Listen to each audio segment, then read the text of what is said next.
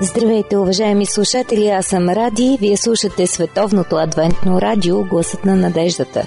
Нашият адрес е град Пловдив, почтенски код 4000, улица Антим 1, номер 22, звукозаписно студио, а телефонът на който можете да ни звъните е 032 633 533.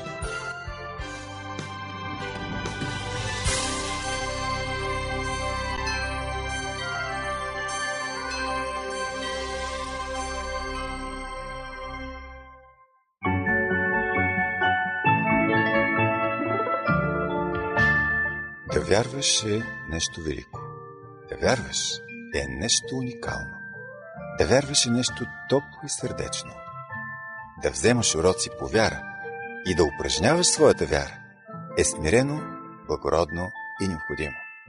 Уважаеми слушатели, започва нашето предаване упражнение по вяра.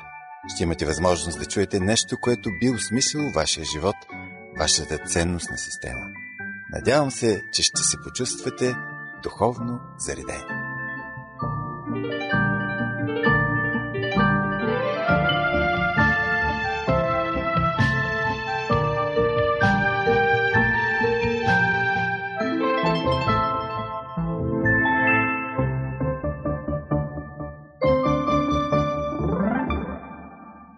Здравейте от мен, аз съм Божидар. Днес в предаването упражнение по вяра ще поговорим в началото за ролята и отговорността на пастора – а след това ще имате възможност да чуете едно интервю в рубриката Моята вяра и да разберете какво мисли един действащ пастор за тази професия, а също така и за някои актуални верски духовно-организационни въпроси и проблеми.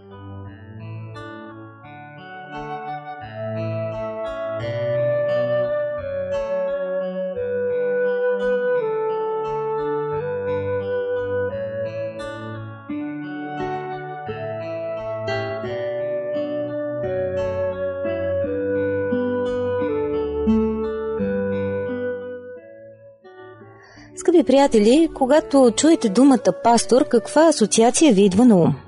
Може би един олегнал господин с черен костюм, светла риза и вратовръзка, вероятно с леко прошарени коси, за по-голям авторитет естествено, с приятен говор, с определена харизма. Е, най-добре да е завършил богословие, да владее за предпочитане няколко езика, да е контактен с добра съпруга и послушни деца. Да изброям ли още? Няма ли опасност малко да идеализираме това понятие? Все пак пасторът е човек като всички нас. Тълковният речник всъщност ни казва, че пастор означава протестантски свещеник. За България може би все още това е някаква екзотика, но и Библията употребява думата пастор, по-скоро презвитър, което пък означава свещеник. Ако я отворим, ще видим на какви условия трябва да отговаря един презвитер и това коментира апостол Павел с Тит в посланието към Тит, първа глава, да чуем 5 до 9 стихове.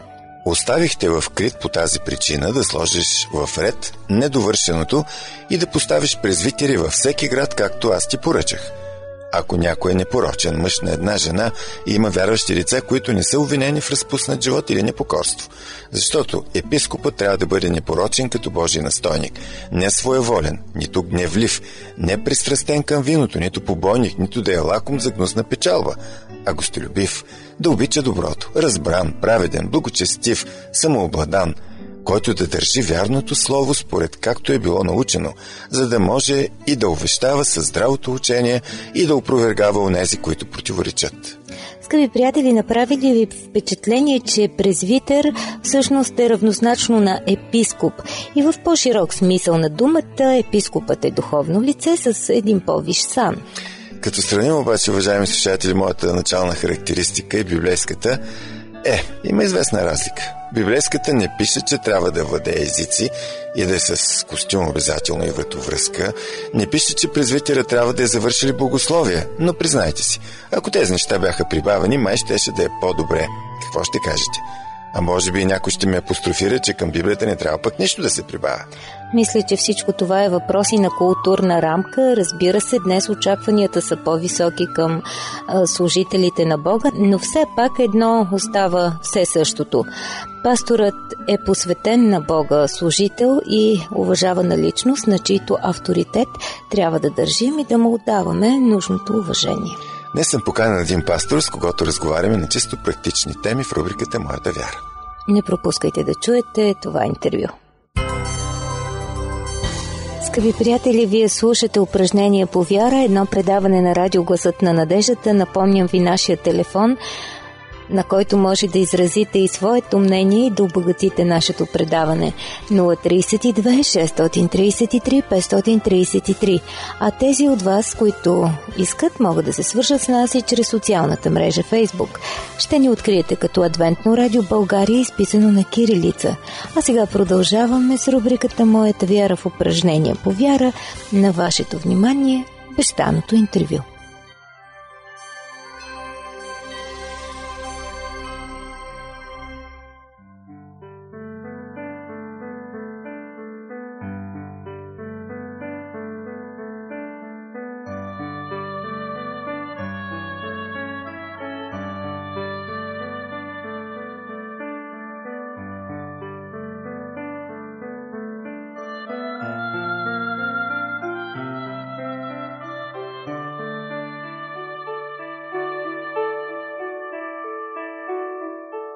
Уважаеми слушатели, днес в рубриката Моята вяра ще имате възможност да чуете интервюто с пастор Иван Попов. Той е председател на Южната област на Съюза на църквите на адвентисти от Семеден в България.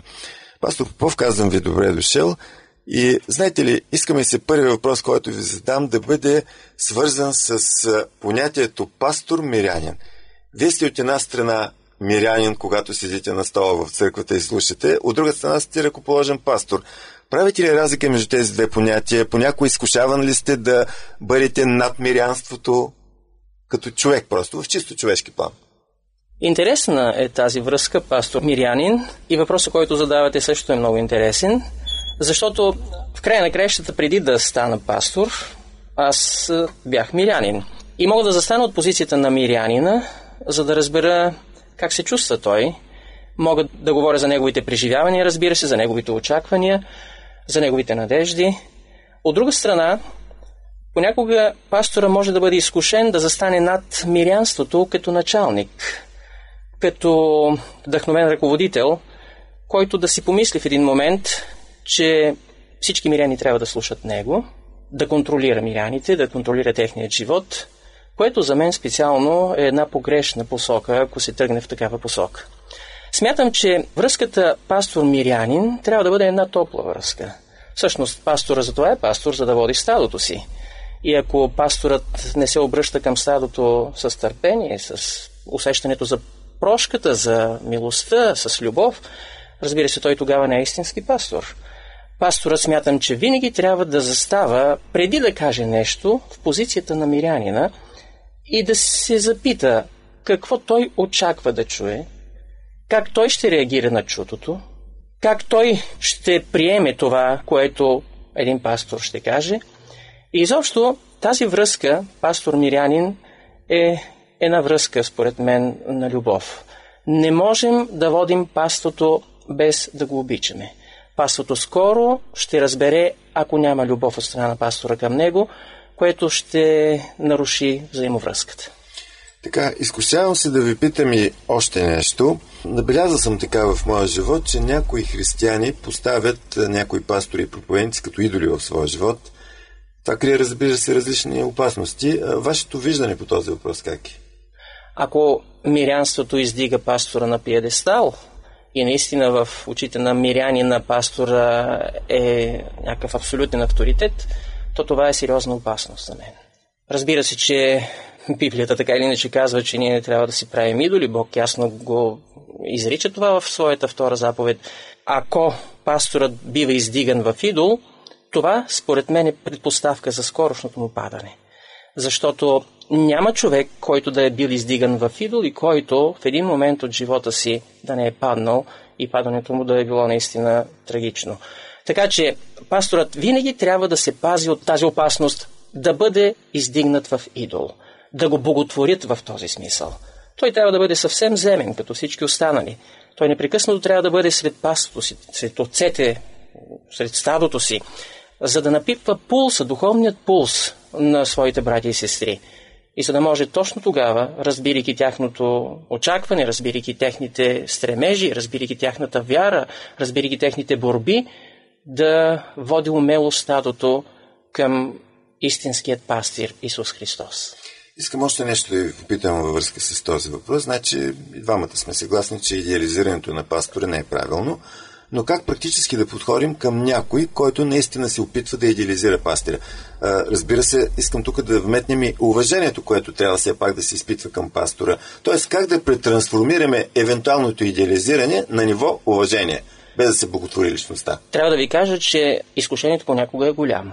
Пастора със сигурност изпитва едно вътрешно удовлетворение и доволство, когато някой се отнася към него положително и в този смисъл даже върви в посока към идеализиране. Но това е толкова опасно, че пасторът трябва обязателно да долавя тези симптоми и преждевременно да ги преустановява, да ги пресича, да спира развитието на един такъв процес. Мисля си, че тази опасност е реална за всеки един пастор – и това още повече налага пасторът да се съобразява, когато някой го ласкае, когато го потупва по рамото, така с а, доволство и благодарност, когато казва, че ти си най-големият, когато казва върхът си, нали, когато казва чудесно, пасторе, проповедта беше великолепна или нещо такова, това със сигурност е индикация за една бъдеща опасност и пастора трябва да бъде особено внимателен, когато някой го ласкае. В никакъв случай той не би трябвало да си позволява да бъде издиган на пиедестал. Така, следващия въпрос е свързан с обратната ситуация. Като пастир, ако станете свидетел на злепоставяне на ваш колега, миряни се събират и почват така яростно да нападат, използват груби думи, нали, точно обратната позиция на идеализирането. Тогава как вие бихте поступили, за да направите нещата да бъдат по-човешки? Между нас има така наречената пасторска етика. И ние трябва да се съобразяваме с тази етика, още повече, че знаем, че ако не можем да направим нещо добро на човека, зло никога не бива да му правим. Или, както Христос казва, това, което желаете да правят човеците на вас, вие правете на тях, защото в това е същината на закона и пророците. Трябва да сме колегиални трябва да защитаваме честа, трябва да защитаваме достоинството на своите колеги. В никакъв случай не бих си позволил да влизам в такива интриги, когато някой говори зад гърба на мой колега, аз да се съгласявам с него и да продължаваме разговора, да го обогатяваме, да фантазираме.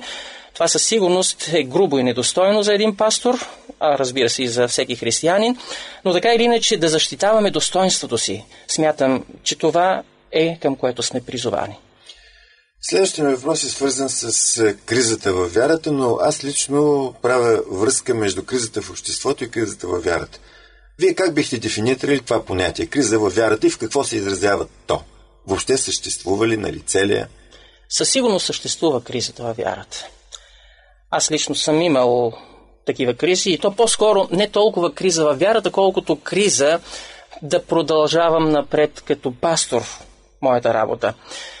Спомням си в една среща с мой колега от чужбина и той ме питаше, има ли си до сега изкушенията да напуснеш работата си като пастор?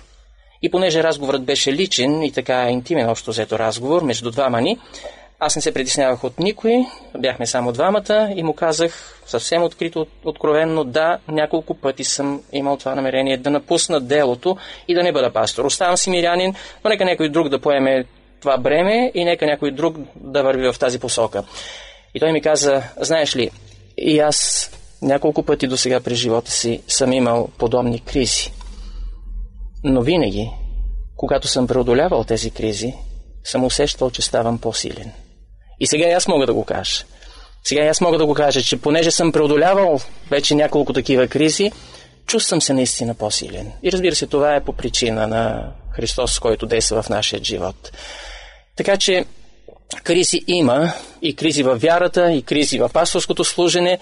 Въпросът е да преодоляваме тези кризи с онова доверие, за което ни говори Библията, независимо от обстоятелствата, ние да продължаваме да се доверяваме на Христос, защото Неговото обещание е неизменно. Онова, което Той е започнал в нас, се обещава, че ще го усъвършенства до на своето идване. В църквите има различни социални слоеве. Хората са с различен социален статус. Ините имат повече възможности материални, другите не. Ините са по-образовани, другите не. В а, обществото извън църквата се получават огромни противоречия на тази база. Как да направим така, че да можем да сплотяваме тези социални слоеве в църквата практически? Ако се върнем назад в миналото и се фиксираме върху Първата апостолска църква, ще забележим, че живота в тази църква е бил наистина забележителен. Там са и слабите, и силните, и образованите, и необразованите, и културните, и по-малко културните. Там са мъжете, жените, децата, там са всички. И според библейския текст всички те бяха заедно, имаха всичко общо – и се радвали на благословенията, които Господ им е давал, защото са се учили да живеят, независимо от различията, които имат в едно или друго отношение, да живеят заедно. Смятам, че днес ние трябва да се върнем към подобна практика. Към практиката на Първата апостолска църква. Но съзнавам същевременно, че това не може да стане по наша собствена инициатива. Нали? Това не може да стане, примерно, ако ние кажем, хайде от утре ще го направим. То не става, с такива готови фрази, не става, не става някакси по команда, по заповед. То става единствено, ако всеки един от нас има ежедневна, близка, интимна връзка с Христос, което е гаранция, че тогава това ще се пренесе и в общото църковно тяло. Тогава и млади, и стари, и образовани, и необразовани, културни, и по-малко културни, а, с по-слаба и с по-силна вяра, ще могат да живеят заедно. Това е всъщност целта на Христос. Да се научим да живеем заедно и това в една връзка на любов, в една връзка на взаимопомощ, в една връзка на прощение и милост, за да могат другите, когато ни виждат, да познаят, че ние сме били с Христос. Вие сте на ниво както духовен ръководител, така и административен ръководител – искам да ви попитам какво е вашето виждане относно религиозната толерантност и по-специално в какви области можем да си сътрудничим различните религиозни деноминации. Все пак ние сме уникална църква, смисъл църква със своите традиции, своите правила, своите норми, но считате ли, че можем да работим съвместно и с други религиозни общества? Уважавам религиозната толерантност. Смятам, че това е библейски повик.